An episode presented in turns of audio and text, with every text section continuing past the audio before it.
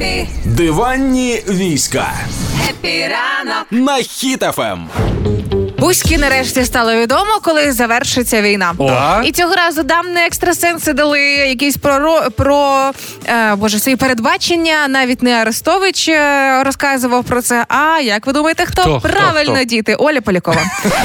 Е, Значить, е, в неї дуже все було коротко і зрозуміло. По-перше, Путін уже мертвий, бо вона це відчуває дуже чітко. По-друге, війна закінчиться у 24-го року навесні. От побачите. Ага. Я Ну, така.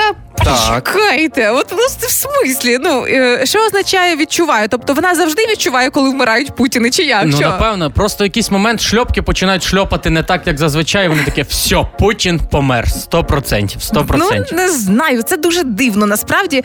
І я так подумала, що е, можливо Буданов хоча б посміхався, коли це говорив, хіхікав, і ми так це сприймали. Да.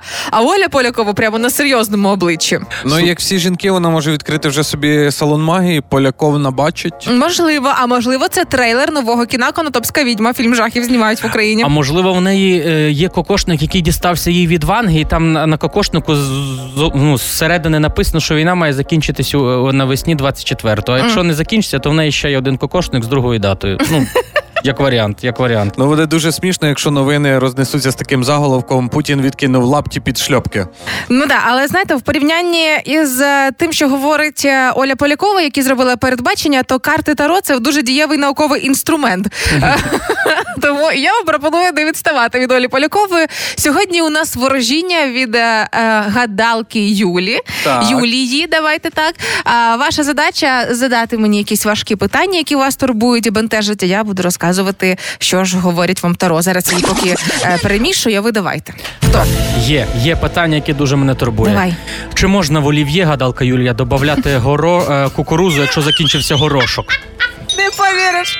Результат карти наступний. Помилка у виборі, вимушений вибір. Порада.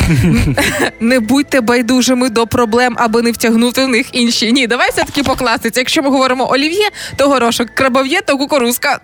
Е, Юлія, в мене є таке сімейне питання. Давай. Що робити, якщо не похвалив її манікюр відразу, коли вона сіла в автомобіль?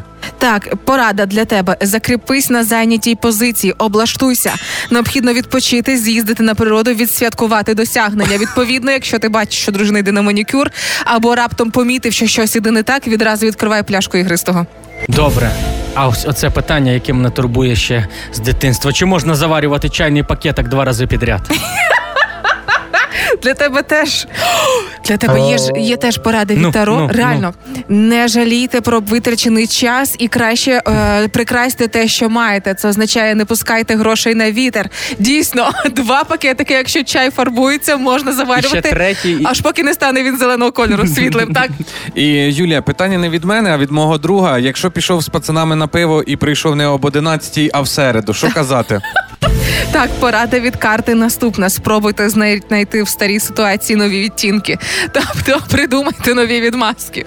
Добре, і фінальне, яке дуже Давай. турбує всіх. Чи рахуватиметься подарунком на новий рік, якщо те, що назвеш мамою?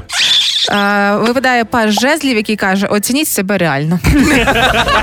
Клянусь, так і випадає.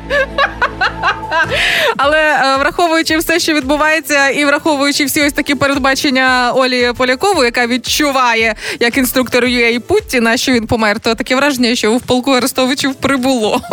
Епіранку.